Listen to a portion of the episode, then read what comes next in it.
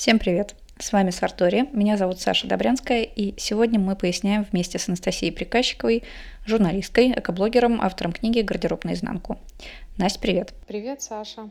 Мой первый к тебе вопрос, а что, собственно, происходит? Где мы сегодня находимся? Вроде как э, ликбез минимальный по поводу того, насколько не экологична мода и как нам сделать ее экологичнее уже проведен, и даже в российских изданиях, э, где эта компания развернулась несколько лет назад, да, не говоря уже о зарубежных, где, в общем, этой истории уже больше 10 лет. Где мы сегодня и э, что происходит нынче с экологичным дискурсом?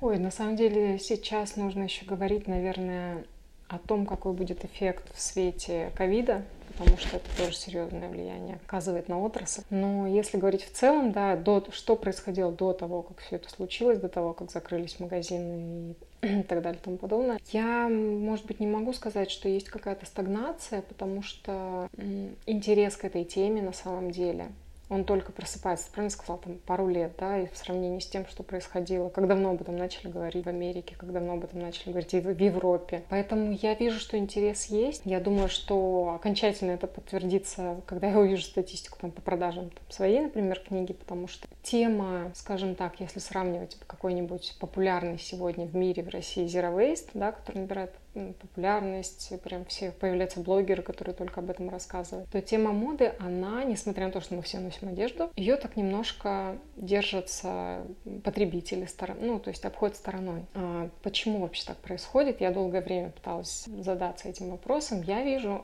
проблему в уровне жизни людей. Потому что если тебе, например, какой-нибудь zero блогер говорит о том, что откажись от одноразового, ты сэкономишь, человек такой, круто, я сэкономлю. И он действительно там переходит на какие-то там многоразовые камешочки, там на свои бутылки и так далее. И он действительно понимает, что он экономит. В случае с модой это сложнее, потому что когда какой-нибудь блогер говорит тебе, перейди на экологичную одежду, перейди на локальные бренды. А человек, который всегда покупал, условно говоря, в масс-маркете, открывает сайт какого-нибудь локального бренда и видит, что там вещи стоят, какой-нибудь свитшот стоит три раза дороже, чем масс-маркет. И он думает, окей, я очень хочу поддерживать локального производителя, я очень хочу не поддерживать патагонное производство, не поддерживать некачественный масс-маркет. Ну какого черта? Но я дам просто, если раньше я отдавала за вещи там треть дохода, то сейчас я должен давать больше половины, допустим, да, потому что человек же хочет продолжать покупать одежду, он хочет продолжать обновлять свой гардероб. И вот я на самом деле в этом вижу основной затык. Угу. Люди пока, может быть, не все, ну, то есть мало кто готов э, действительно открывать для себя тот же секонд-хенд или винтаж, потому что у людей до сих пор еще есть такое представление, у наших людей, представление о том, что это что-то такое грязное, что-то ты там копаешься в подвале, выискиваешь среди кучи каких-то непонятных э, вещей одежду, что это что-то не, не очень качественное, и что это не говорит о твоем благополучии. То есть у нас вот такое, я вижу, представление у потребителя о секонд-хенде. И вот постепенно постепенно, это представление нужно менять. То есть я не вижу, что за два года что-то может измениться. Это абсолютно, ну это невозможно просто-напросто. Потому что, если мы говорим, в принципе, об эко-темах разных, я 10 лет уже слежу за ситуацией, за тем, как все развивается, и я вижу прогресс. Но темой моды заинтересован. То есть если я вижу прогресс, например, в раздельном сборе, он, ощ... ну, он просто ощутим вот за эти 10 лет, то о моде заговорили только буквально пару лет назад. И мы не можем сейчас требовать тех изменений, которые происходили вот так долго в течение 10 последних лет. В то же время я вижу, как развиваются там, благотворительные проекты вроде а, «Спасибо» нашего петербургского, или я вижу, как развивается московский charity shop фонд «Второе дыхание», что они делают, какие они пытаются технологии использовать, чтобы там перерабатывать отходы и, в принципе, дарить вторую жизнь вещам. То есть сейчас начинают самые интересные появляться в разных городах похожие проекты, mm-hmm. то есть по всей России. Может быть, это не тот уровень, как у charity shop, но все равно они появляются, это очень хорошо. как человек, который, э, в общем, для меня синоним экологичного потребления э, в Петербурге, во всяком случае. Остальные города меня сейчас не очень интересуют. Расскажи, как есть на духу, один раз для всех, что вообще делать с одеждой, которую ты больше не носишь? Как с ней ни в коем случае не нужно обращаться, и как с ней обязательно нужно обращаться? Берем любую одежду, ту, которую еще кто-то может носить, да, ту, которую уже никто не может носить, какую-нибудь драную футболку. Я, конечно же, за то, чтобы максимально экологично от этого избавиться. В первую очередь, если там есть вещи, которые все-таки в хорошем состоянии, вот они вам очень нравятся, вы даже вот прям жалко вам с ними расставаться, но вы понимаете, что уже размер не тот, что, ну, просто разонравилось. То есть все, причина может быть любая, но вещь очень хорошая.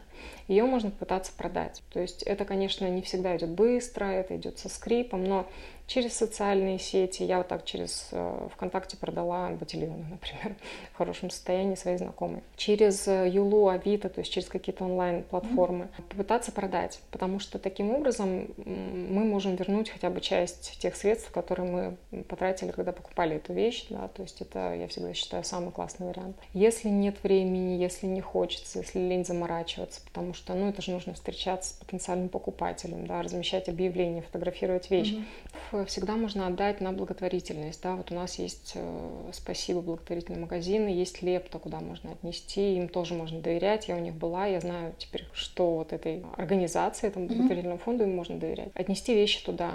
И тогда они уже позаботятся о том, что с ними делать. Если вещь в хорошем состоянии, они ее продадут. Если она в чуть менее хорошем состоянии и продать ее невозможно, они отдадут это просто вот на благотворительность нуждающимся, либо они отправят на переработку, если вот то, что им принесут, оно будет пригодно для переработки. А, можно сразу туда же сдавать вещи, опять же, на переработку. Вот если есть драная какая-то футболка хлопковая или рваные джинсы, которые не подлежат ремонту, все это тоже можно отнести туда, потому что потом они э, сортируют все это, и если состав ткани вот он подходит для переработки, они они это все либо в ветошь переработают, либо в регенерированное волокно. И... То есть не стесняться нести драные носки. Вот с носками проблема, потому что носки и белье не принимает сейчас абсолютно никто, потому что переработать их нельзя. Но Опять же, вот э, один момент. Та же лепта, когда мы говорили с, ним, с ними про белье, они сказали, что если мы видим, что условный лифчик в хорошем состоянии, он не растянутый, ну кто-то, может быть, купил размер, не подошел, то есть им даже вещи с бирками приносят, такое mm-hmm. тоже бывает. Мы это, конечно же, там условно за 20 рублей продадим в магазине. Кто-то купит и будет очень доволен, что он купил белье за 20 рублей. Угу. Потому что новые колготки приносят, новые носки приносят а, с бирками. То есть, ну и, естественно, а, те, кто это принимает, они видят, что ну, действительно носки не носили, или там белье не носили, или купальники, да, то есть mm-hmm. вещи абсолютно разные бывают.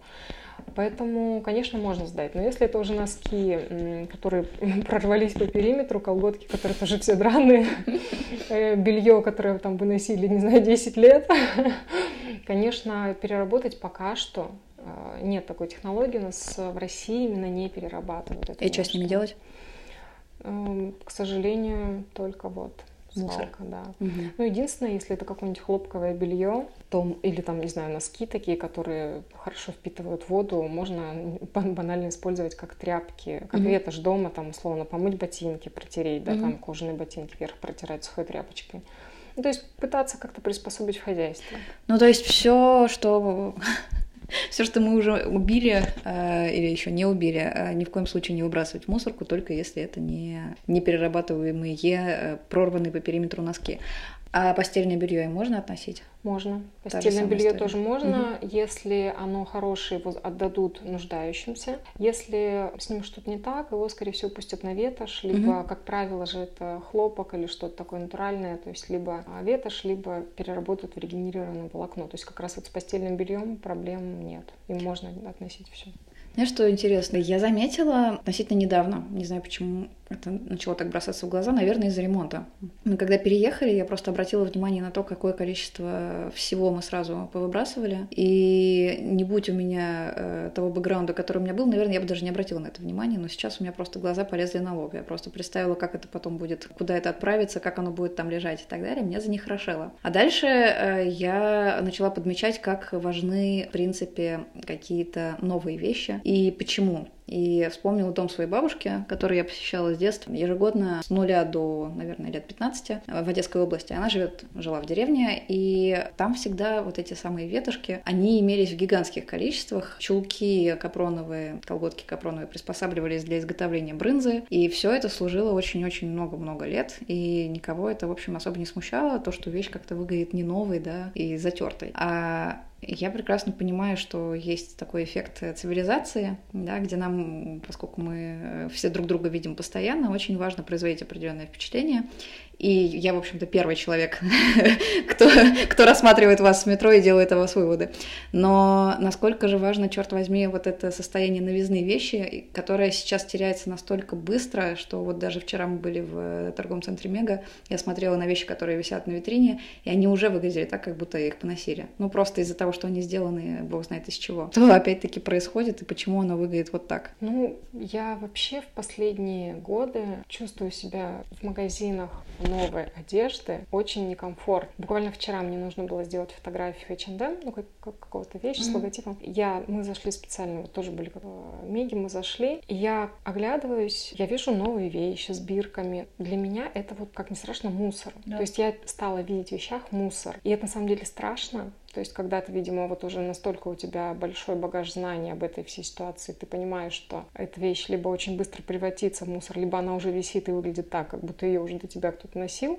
Я вижу одна, ну, проблема это просто fast fashion, это просто модель, которая сегодня используется производителями для создания одежды. То есть они, их главная цель продавать нам как можно чаще. И, естественно, они не заинтересованы в том, чтобы сделать эту вещь такой настолько качественной, чтобы ты вместо того, чтобы покупать 24 э, раза в год, покупал раз, не знаю, в 5 лет, условно говоря. И я вижу это на примере очень многих известных брендов обуви. То есть у меня муж носил ботинки Эко, следил за ними, носил их 13 лет. Но когда он купил им замену, после этого купил им замену, ботинки продержались ровно 3 недели. В том же Эко?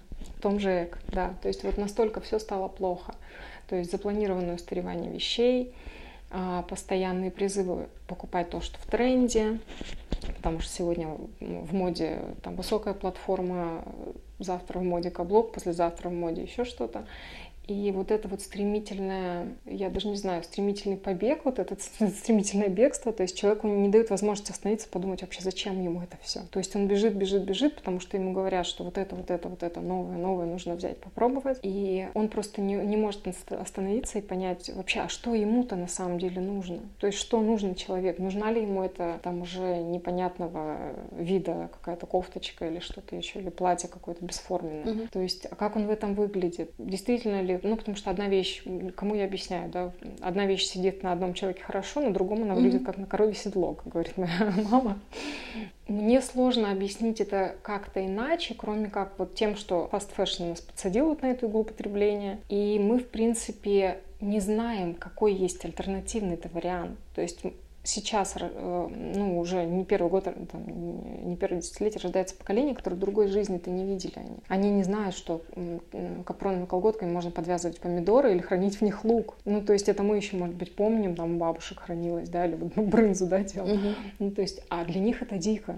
То есть для них э, один раз надеть колготки и выбросить, да, это нормально. Никто не будет ничего штопать. Ну, можно же пойти купить новое за сущие копейки. И от нового этого также легко избавиться. Еще один вот если говорим про эффект какой-то, да, там, в погоне за новизной, да, то есть Инстаграм поколения. Это люди, которым нужно на каждой новой фотографии выглядеть по-новому. Э, мне буквально вот на днях написали в комментариях, что «Ой, мне очень нравится, что вы на фотографиях постоянно практически в одной и той же одежде». Потому что очень часто сейчас как раз э, блогеры, все знаменитости, они же как раз выстраивают свой образ, свой инстаграм-образ. Понятно, что в жизни, скорее всего, они очень сильно отличаются, и это мы видим по фотографиям папарацци, да, когда mm-hmm. там э, Билли Алиш выходит там, в шортах, в какой-то растянутой майке, не знаю, за хлебом пошла. Mm-hmm. Вот. И а, образы абсолютно разные в реальности и в Инстаграме. И для этого им нужно постоянно обновлять а, свой контент. Да, сейчас мы уже обо всем говорим так, о каком-то как о бизнес-процессе. Да. Но это реальность. Да. От этого никуда не деться. И это, ну, то есть я неоднократно сталкивалась с очень странными советами, мне тоже присылали, когда какой-нибудь блогер советует путешествии, набрать дешевых вещей, словно в Зара, нафотографироваться там, потом там все это бросить в отеле. Ну вот, примерно так сейчас все и выглядит. Просто ценность вещей, она утратилась. Во многом благодаря брендам, которые постарались, которые э, сделали все возможное, чтобы показать, что вещи ну, абсолютно никакой ценности себя не представляют. Так интересно, на самом деле, потому что я вот сейчас ты говоришь про знаменитости, которые оставляют вещи в отеле, и я вспоминаю Джейн Биркин, про которую пишут, да и не только Джейн Биркин, просто первая, кто мне пришел в голову, да, икона стиля и так далее. И ты, когда тебе говорят Джейн Биркин, у тебя перед глазами образ в джинсах и белой футболке. И ты, в общем, представляешь себе Джейн Биркин именно так, и тебе не кажется, что есть какой-то диссонанс в том, чтобы Джейн Биркин тебе показали на ста различных фотографиях, она была в одной и той же белой футболке и в джинсах. И как будто бы есть какая-то перекличка между идеей э, знаешь, противопоставление платья и костюма. Потому что платье, ну, это же не просто предмет одежды, да, платье это еще и понятие, которое включает в себя некий э, костюм, опять-таки, а, но то, что мы называем костюм народный, да, то есть русское платье, там, польское платье и так далее. И э, это самое платье, оно было более-менее универсально для определенной группы людей, которые жили на определенной территории, и менялось крайне редко. Ну, то есть там человека за жизнь могло быть, ну, скажем, 20 платьев, да, 20 костюмов. Они передавались еще. Да, да, да. Определенные обрядовые вещи, безусловно, передавались по наследству, а потом, когда они уже теряли свой вид, э, их перешивали, делали тряпки и так далее. И есть костюм, костюм светский, который лишен, в отличие от этого самого платья, какой бы то ни было семантической нагрузки, кроме как демонстрации себя, демонстрации своей осведомленности э, в том, что происходит, и демонстрации своей, своей, своего могущества. Может быть, есть какой-то ключик в том, как нам перебраться, я не скажу обратно, да, но куда-то в другое место, где э, костюм — это чуть больше, чем просто вещи. Почему я, собственно, не люблю так слово «образ», потому что в русском языке языке он еще обозначает икону. Вот. А для меня, в общем-то, девушка в широких брюках и в объемной куртке это не образ. А, но я, в общем, понимаю, почему используют сейчас. К сожалению, язык в этом смысле беден а, для обозначения каких-то визуальных вещей. Может быть, нам действительно перебраться в какое-то другое место именно за счет наделения одежды какими-то новыми, очень хочется сказать, смыслами, но слово смысла я тоже не люблю. Какими-то новыми значениями. Как это можно было бы сделать? Ой, здесь на самом деле сложно судить. Я сейчас книгу как раз читаю «Эволюция потребления». И там, собственно, вот эти вещи в том числе автор описывает. Я просто вижу, как, во-первых, многие вещи происходили в нашей истории и продолжают происходить именно благодаря или из-за производителей, которые в определенный момент понимают, что так вот на этом можно заработать, давайте мы изменим культуру потребления, давайте мы изменим образ жизни, ну, вернее, сделаем все, чтобы человек начал менять свой образ жизни. Собственно, благодаря этому какие-то новые предметы, новые предметы, в том числе гардероба, они входили в моду. И, в принципе, вдруг человек, который никогда до сих пор вообще не интересовался или как-то косо смотрел на какие-то вещи, на какие-то товары, на какие-то предметы, он э, вдруг начинал восхищаться и понимать, что это у всех есть, и, видимо, я о чем-то не подозреваю, и мне это тоже нужно. То есть, если раньше мы могли говорить просто, ну вот такое э, достаточно примитивное, может быть, было у меня в том числе представление о том, что, ну вот бренды, они просто нами манипулируют. На самом деле все намного сложнее. То есть это все настолько глубоко проникает в твою жизнь, в жизнь общества самое главное, потому что оно начинает жить, оно начинает меняться, оно начинает жить по каким-то уже своим, э, по, по другим законам. Никто уже не обращает внимания, откуда вообще это все пришло, что это вот тот производитель когда-то что-то придумал. Все, общество изменилось, появилась новая какая-то традиция, появилась новая привычка неискоренимая, может быть до следующей такой же привычки, до следующей какой-то традиции, которую кто-то ведет другой. Поэтому очень сложно в таких условиях предположить, а куда э, завтра понесет всех наших производителей. Например, вот сейчас ситуация, когда произошла, ну, началась эпидемия, когда все, все вдруг парализовало, в том числе поскольку мы знаем, что сейчас большинство брендов отшивается в Азии, когда все эти связи разорвались, поставки текстиля прекратились, соответственно, размещенные заказы не отшивались, не оплачивались, соответственно. Случился большой кризис, может быть, не такой большой, как в сфере авиасообщения, да, потому что там совсем отрасль, вот, по-моему, mm-hmm. уже умерла.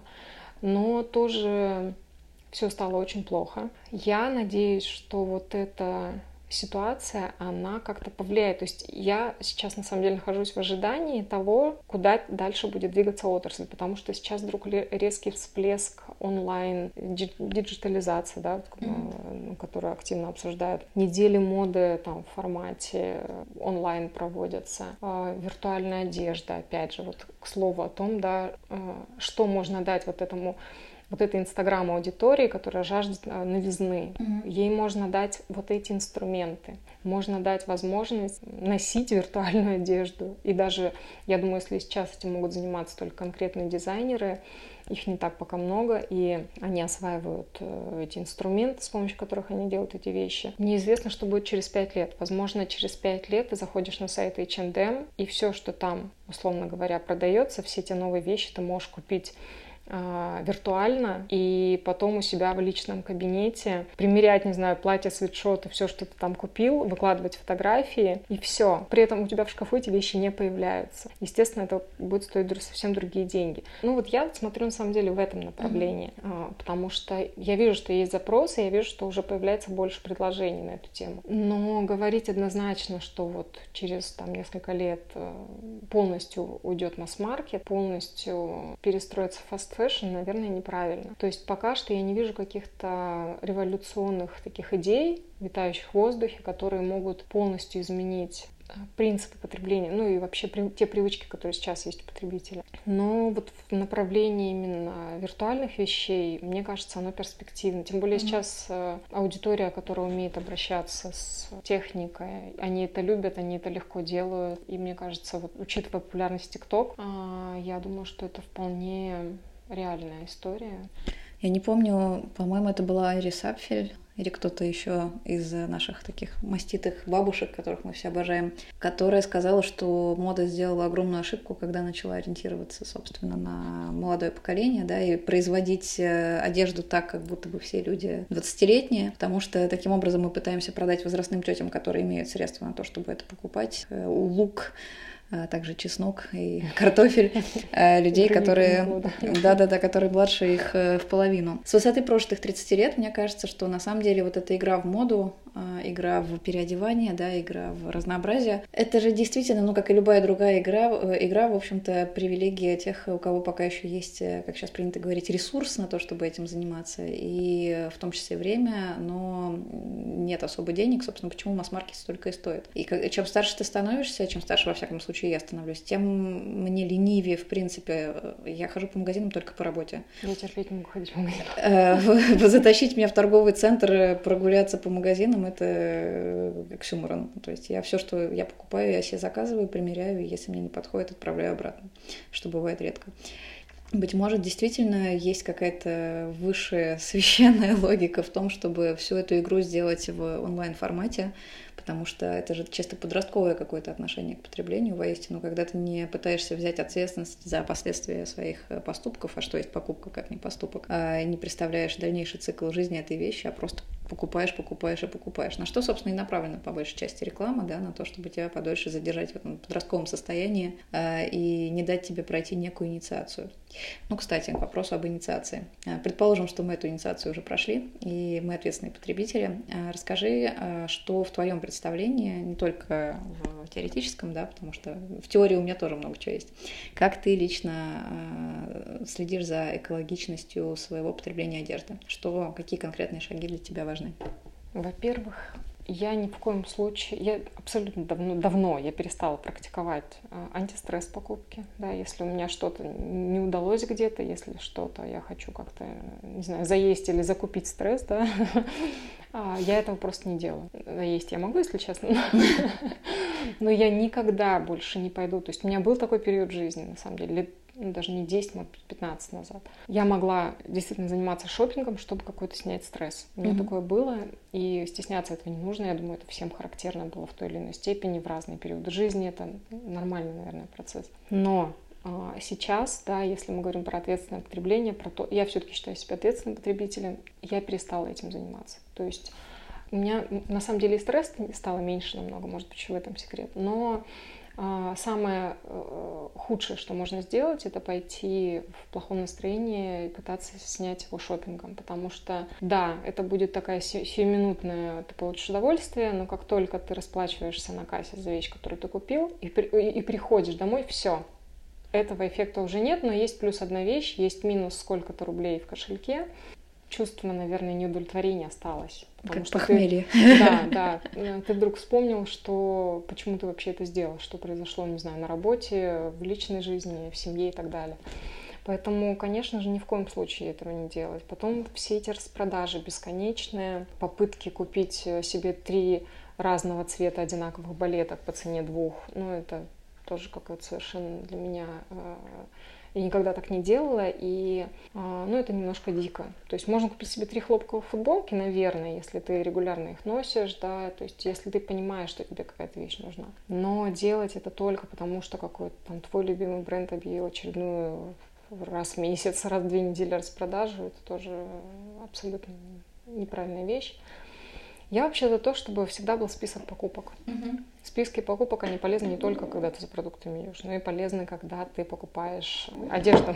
А, потому что, ну, это удобно. Ты понимаешь, например, что у тебя нет, либо вот-вот умрут демисезонные ботинки, либо ты понимаешь, что с джинсами придется попрощаться, либо какое-то платье не дает тебе покоя. Вот мне одно платье не давало покоя год. Mm-hmm. Реально год, я на него смотрела, я, я, ну, то есть я всегда даю себе время и, и думаю, ну, если вот через месяц я про него забуду, про какую-то вещь. Тут год. Год прошел, я не забыла. В итоге я, конечно же, купила это льняное платье. Я им безумно довольна. Я понимаю, что это действительно та вещь, надевая которую я испытываю удовольствие. То есть мне очень нравится, как я в нем выгляжу. Мне нравится, насколько в нем комфортно. Оно льняное в нем, не жаркое. Ну, довольно плотный такой лен, mm-hmm. но в нем э, не жарко, не холодно. И вот э, такие вещи тоже можно вносить в список, просто не бежать с этим списком, сразу все покупать.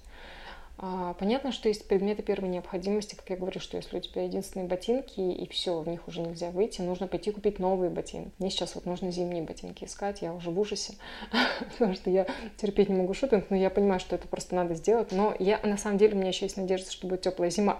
Тогда, тогда можно уйтись. Вот, ну посмотрим. И м- вот эти, наверное, самые простых вещи, которые можно делать. Никакого импульсивного шопинга, избегать распродаж, пользоваться, вернее, ими, пользоваться распродажными скидками, имея список покупок. Угу. Вот эти две вещи должны просто быть самыми первыми, базовыми. Ты должен об этом всегда помнить и давать себе время на подумать. Если ты вдруг увидел вещь, которая у тебя загорелись глаза, но дать себе время подумать все-таки. Еще я видела, что ты подстригаешь катышки на свитерах. Да, да, я это тоже делаю, я ухаживаю за вещами, потому что, ну, у меня все вещи в гардеробе любимые сейчас. Я, mm-hmm. я прям вот, я не скажу, что я над ними трясусь, как там а, царь Кощей, да, но а, я понимаю, что я хочу носить а, там вот этот свитер или там какие-то джинсы или свои платья как можно дольше, потому что мне в них комфортно, они мне нравятся. Естественно, что я для этого делаю? Я за ними ухаживаю. То есть э, у меня нет желания заносить э, до смерти какую-то вещь, и просто выбросить ее. У меня есть желание продлить ее жизненный цикл, чтобы она как можно дольше мне служила. Угу. И поэтому я, конечно же, за ней ухаживаю. И, конечно, у меня тоже бывают случаи, когда я а, читаю рекомендации производителя, и что-то щелкает в голове, я почему-то решаю рискнуть и ей не следовать. И вот когда я сделала так, я делала так очень редко, вот последний случай меня, по-моему, на всю жизнь научил, я э, купила в Финляндии очень классный розовый шарф, там было написано ни в коем случае не мочить, но я зачем-то засунула его в стиралку. Я до сих пор не знаю, зачем я это сделала. Но, Дух протеста. Но то, что я вытащила, ну то есть он был такой огромный, прям такой огромный, красивый розовый шар. Я вытащила какую-то тряпку такую очень маленькую, сморщенную. И у меня случился просто шок. Я думаю, что это было, э, скажем так, испытание, которое должна была пройти. Потому что, ну, я еще достаточно молодая, я понимаю, что после этого я такого больше в жизни не совершу. Поэтому я считаю, что, конечно, такие вещи нас учат. Я экстренно позвонила своей подруге, которая живет в Хельсинки. Я просто знала, где, прода... где эти шарфы продаются. И, скорее всего, они там еще могут быть, потому что прошел всего месяц. И она купила мне такой же шарф. Прожить без него было сложно. Сложно, потому что мне он действительно вот этот... Mm-hmm. Я говорю, я покупаю вещи редко, но вот, но метко. Если я что-то покупаю, я понимаю, что я хочу. То есть, может быть, это еще был эффект, когда я держу в руках эту сморщенную тряпку и понимаю, что я не готова с этим смириться вообще. Что, ну, ну что это такое? То есть я не могу этого сделать. А, ну да, такое бывает редко, и это как раз тот случай, когда ты должен ухаживать за вещами не только там в плане удаления катышков, да, но, но и все-таки строго следовать рекомендациям. Вот, казалось бы, такие банальные вещи, но даже такой человек, как я, может вот так вот, э, пор просто совершить вот такую абсолютную глупость. Я сейчас понимаю, что это была абсолютная глупость. Это mm-hmm. была, был какой-то... Э, ну, то есть я была в надежде, что, ну, что может случиться? Может быть... Это же буду, всего лишь вода. Может быть, производитель имел в виду там не стирать с другими вещами или там не стирать в горячей воде. Но это же холодная вода, других вещей там нет. Ну, то есть я не знаю, я себе как-то это объяснила. Ну, в итоге вот получила то, что получила. Но я на всю жизнь теперь научена. Ни в коем случае я не делаю то, что mm-hmm. вообще только то, что говорит производитель. Примерно полгода назад я читала лекцию в практике, которая нынче почему-то э, не подает признаков жизни, видимо, после пандемии. И, вернее, еще не после. ну, в общем, после локдауна. И э, я читала лекцию как раз про взаимосвязь экологии с модой, после чего э, обзавелась э, новым клиентом мужского пола, который подошел ко мне и сказал, вы знаете, у меня просто, я вообще по-другому увидел все это, я не представляю, как э, вообще можно теперь жить и не знать всего этого. В итоге мы недавно ему ходили, покупали тренчи в винтажном магазине. Чему я это рассказываю? Разумеется, с одной стороны, чтобы похвалить себя, какая я молодец, а с другой стороны, потому что на этой лекции я рассказывала очень много о том, ну вот, собственно, книжка Dress with Sense, да, о том, как э, вещи, вещи хранить, как тра-ля-ля. Но когда меня в конце спросили, а, собственно, вот мы сейчас выйдем с этой лекции, как нам стать экологичными, да, как нам э, покупать э, лучше, я поняла, что по большому счету при всем этом списке экологичных брендов и тому подобного единственная и самая важная рекомендация для меня это ровно то, о чем ты говоришь. Покупать просто по списку и э, очень хорошо понимая, зачем ты это делаешь. Ну, потому что для меня мир заиграл новыми красками, когда я осознала, что, оказывается, вещи в гардеробе могут представлять не просто хаос э, да, из неких айтемов, которые ты собираешь с маменькой на выходных, когда вы едете развлекаться в Мегу, а какую-то слаженную систему, где все бьется э, одно с другим, и с утра у тебя не возникает какой-то болезненной реакции на собственный шкаф и на свое отражение в зеркале. Вот это действительно было открыть. Опять-таки, мне кажется, что да, надо как-то преодолеть, э, среди прочего, еще нашу, наш стереотип о необходимости постоянно являться друг перед другом в чем-то новом. Вот это, конечно, тоже очень мощная вещь. Э, я не жила в Канаде, но там жила одна моя довольно близкая подруга, которая рассказывала, что существует некий негласный закон, скажем так, что, например, если ты идешь к дантисту, то в следующий раз ты к дантисту не можешь прийти в той же одежде, в которой ты к нему пришел один раз. Я не знаю, насколько это правда, но, в принципе, готова в это, это поверить. Очень странно. Да, ну вот, вот так вот, потому что вроде как э, у тебя же есть другая одежда, будь любезен. Вот, для меня, конечно, это очень странно, но, с другой стороны, я себя сама ловлю на мысли, что одеваясь на свои лекции, которые я даю для одной и той же, например, аудитории, ну, в том же практике, я вряд ли надену одно и то же. На самом деле, вот я сейчас вспомнила, я же сейчас регулярно хожу к ортодонту, и я поймала себя сейчас на мысли, что я к ней последние три раза ходила в одном и том же. Как раз лето было платье. И каждый раз, когда я все это надевала перед тем, как выйти из дома, я думала, что, ой, я же уже в этом ходила, и думаю, а, ну и отлично. Ну, то есть у меня не возникло, хотя есть другие вещи, но mm-hmm. я всегда надеваю то, что мне хочется. То есть я прислушиваюсь в первую очередь к себе, а не думаю о том, что скажет, не знаю, врач или кто-то, кто меня опять видит в той же самой вещи. То есть вот mm-hmm. это, наверное, такой уже тоже какой-то определенный уровень осознанности, когда ты заботишься прежде всего о своем комфорте нежели о том, как тебя видят другие люди. Кстати, да, одна моя читательница, она мне, мы как-то с ней переписывались, и она мне рассказала о том, что ее какая-то очень хорошая подруга, чуть ли не лучшая подруга, однажды ее упрекнула в том, что она уже третий сезон, ну, по-моему, ле- носит одни и те же летние босоножки. «У тебя что, нет денег?» — спросила она. Или, ну, мы как-то, по-моему, ипотеку обсуждали, как-то вот перешли от одного к другому, и я, конечно, так могу стыдливо спрятать свои там ботинки, которые я ношу уже там 7 лет, да, допустим, но я их обожаю. То есть я уже там реанимировала подошву, mm-hmm. и э, я их очень люблю, я буду бороться за них до последнего. У моего супруга в коридоре, я тебе покажу, когда мы закончим разговор, э, стоят мартинсы э, такого изумрудного красивого цвета. Он их носил 20 лет. И когда мы, собственно, познакомились, первое, чем я занялась, разумеется, ревизией гардероба. И я, собственно, их взяла и сразу же услышала тонкий голосок «Нет!»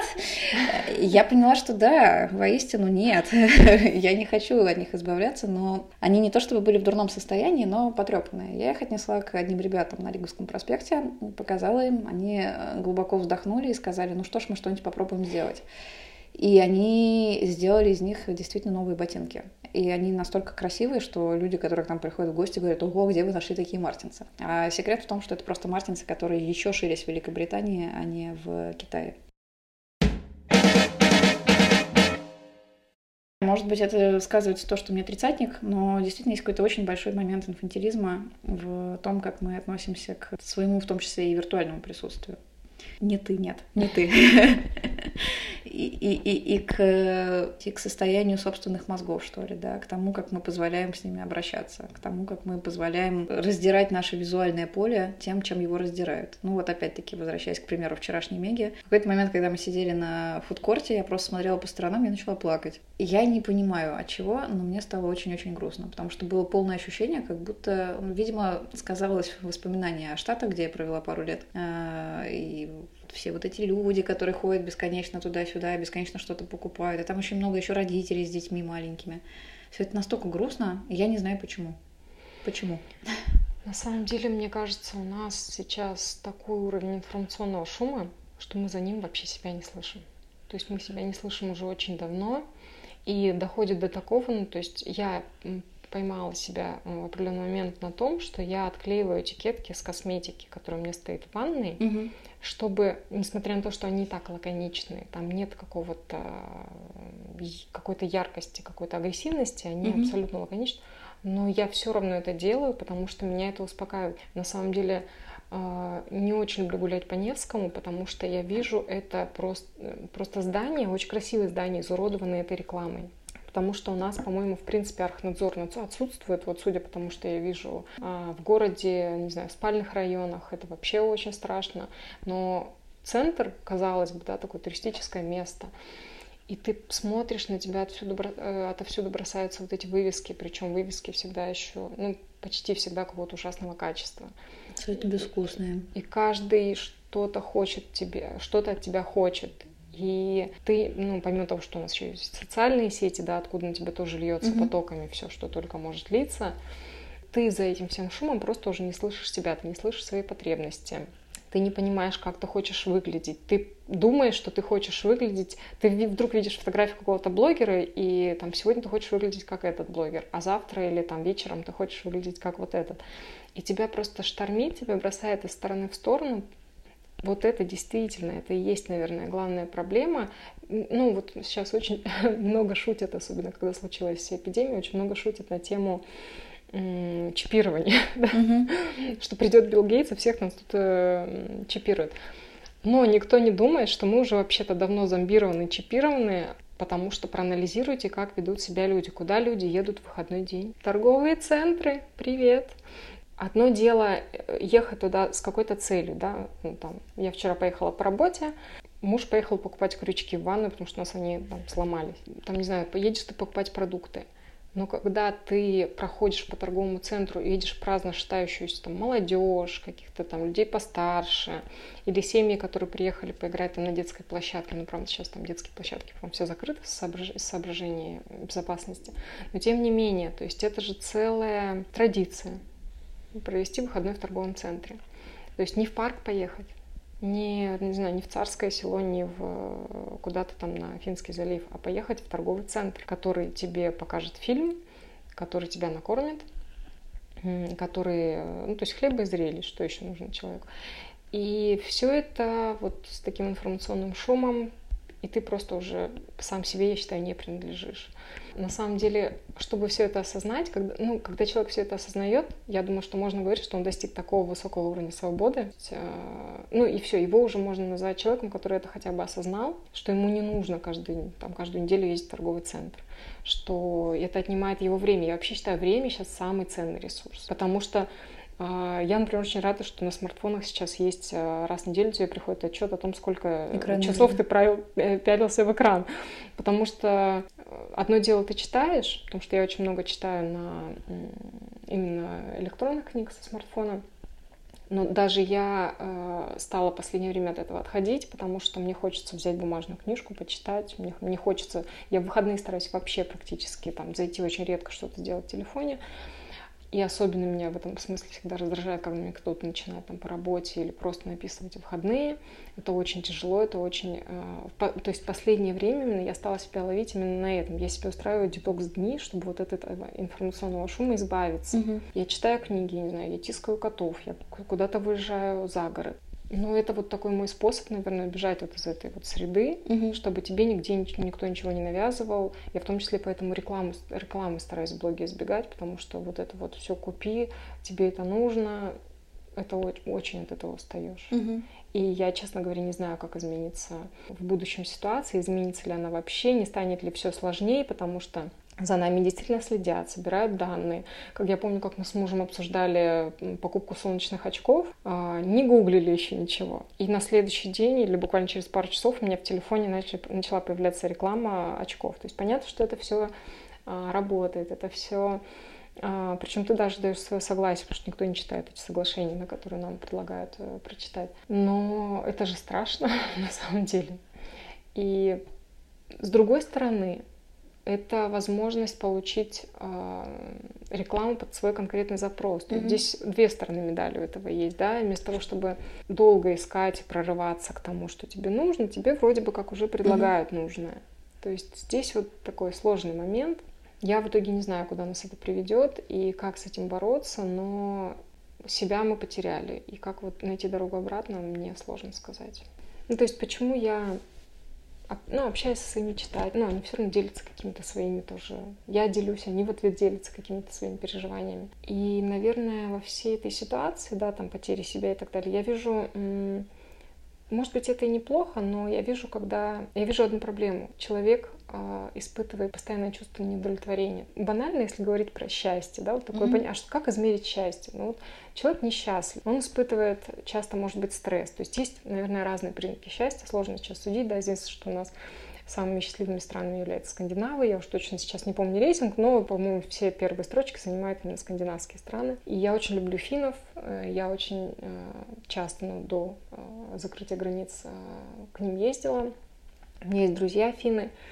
И я вижу, как они относятся, как просто они относятся к жизни, как они стараются меньше, может быть, зависеть от мнения окружающих. Ну, то есть там немножко, там совсем, наверное, другая среда, да, там в плане толерантности и э, тому подобное.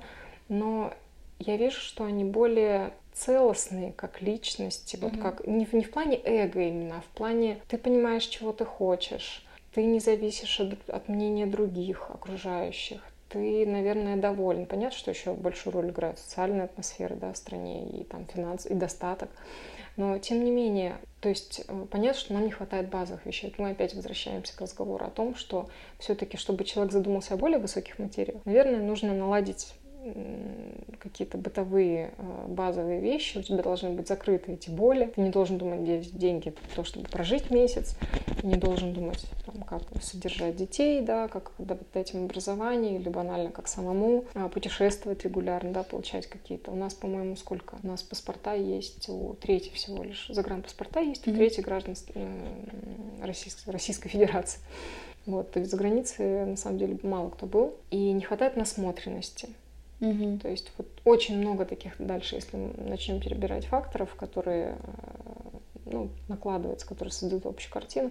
Но я все-таки за то, чтобы жизнь человека, в том числе аспект, связанный с одеждой, он делал его счастливым. Вот как бы это банально не звучало, но когда ты действительно просыпаешься утром, и ты не с ужасом открываешь шкаф, потому что сейчас думаешь, боже, сейчас я буду думать, что мне надеть, ломать голову. Ты открываешь шкаф, и ты понимаешь, что каждое, вещей немного, но ты понимаешь, что каждая из них приносит тебе радость, и ты готов сейчас прям каждую надеть, ну, потом ты смотришь, какая погода, что в Питере идет дождь уже десятый день. Выбор резко сокращается. Да, но тем не менее, у тебя есть возможность выбрать любую вещь, тебе в любой будет комфортно, и это же все равно, вещи — это часть нашего образа. Вещи — это часть нас. Мы передаем ну, часть своей энергии, да, через эти вещи. Мы, мы показываем, кто мы такие на самом деле через эти вещи. По крайней мере, мы стараемся выразить себя через одежду. Так было всегда, и так, мне кажется, будет. Mm-hmm. И, ну, то есть ничего не изменится. И поэтому, в том числе, одежда должна делать нас счастливыми, как и многое другое. Поэтому я, конечно, за то, чтобы вот как-то к этому двигаться. Последнее, о чем я хотела бы сказать.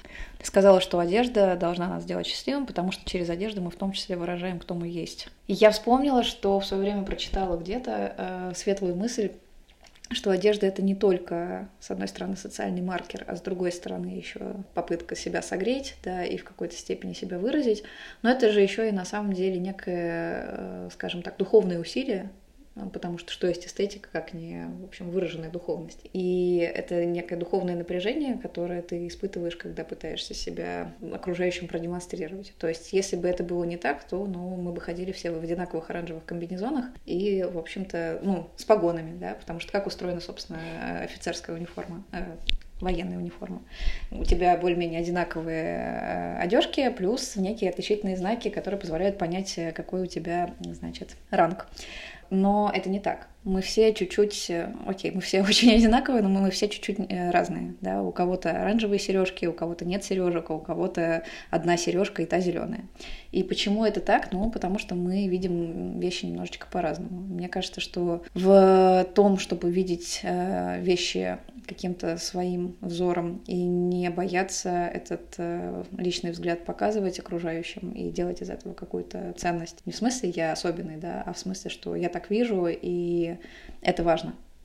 Э, в этом тоже, в общем-то, есть очень много того, чего мы сегодня не делаем и чего хотелось бы делать. И последнее, я бы хотела сказать, что одежда — это тоже на самом деле очень важный фактор, это ведь еще наша защита. Потому что если ты, или вернее, когда ты надеваешь вещи, опять же, которые, которые тебе нравятся, которые тебе комфортно, я вот просто сейчас говорю, например, о своих ощущениях, я не могу говорить за всех, сравнивая с тем, что было до, до тех пор, до того, как я нашла вот свои вещи, я, в принципе, просто носила, ну, ну, ну джинсы, ну, футболка, ну, вот я как-то себе в этом не нравилась, ну, ну, что, ну, надо же выйти из дома, mm-hmm. я же не могу выйти голой, вот. И когда я стала уже, вот, составила все-таки тот гардероб, который мне нравится, которым я довольна, я стала более уверенной, я стала чувствовать, ну, вокруг меня, понятно, что вокруг меня не какой-то пузырь, но я стала чувствовать себя более защищенной.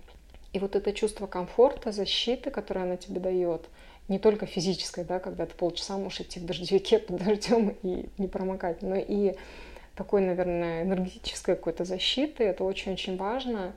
И вот это, про это вообще никто, наверное, не говорит. Mm-hmm. Максимум, что я слышу про энергетику одежды, это когда ну, рекомендуешь человеку, может быть, попробовать секонд-хенд, он говорит, плохая энергетика, я не готов. То есть я думаю, ты часто, ну, вернее, может быть, не часто, но сталкивалась как mm-hmm. в своей работе с таким мнением. Это вот единственное, что я слышала про энергетику вещей, но я все-таки верю в то, что я, по крайней мере, так чувствую. Для меня эта одежда, она в том числе защита. И что особенно актуально, опять же, сейчас, мы живем в таком мире, где мы должны себя защищать каким-то образом маски. Это вообще сейчас можно просто сейчас начать э, на эту тему разговаривать. Поэтому одежда это не просто какая-то тряпка, которую ты покупаешь просто потому что скидка. Mm-hmm. Одежда это намного больше. И вот этот момент важно понять, поймать, прочувствовать, и, наверное, тогда станет хорошо. Спасибо тебе большое. Э, дай мне напоследок какой-нибудь совет, и я тебя отпущу. На самом деле я не буду здесь, наверное, оригинальной. Я а, приведу любимую свою цитату Вивьен Вест. Вот я считаю, что эта женщина знаменитая, она просто дала лучший совет всех времен. А, Buy less, choose well, make it last. Да, то есть э, покупай меньше, выбирай лучше, используй дольше. Я считаю, что в отношении вещей и, в принципе, выстраивания какого-то комфорт, комфортного пространства вокруг себя, даже мы говорим сейчас не про одежду, а в принципе пространство вокруг себя, потому что я очень люблю идею минимализма, она мне очень близка. Следовать, повторять ее как мантру, наверное, перед следующим походом в магазин. И тогда все будет в порядке. Окей, договорились. Спасибо, что приехала. Спасибо. Э, и до новых встреч. Да, спасибо. Ура.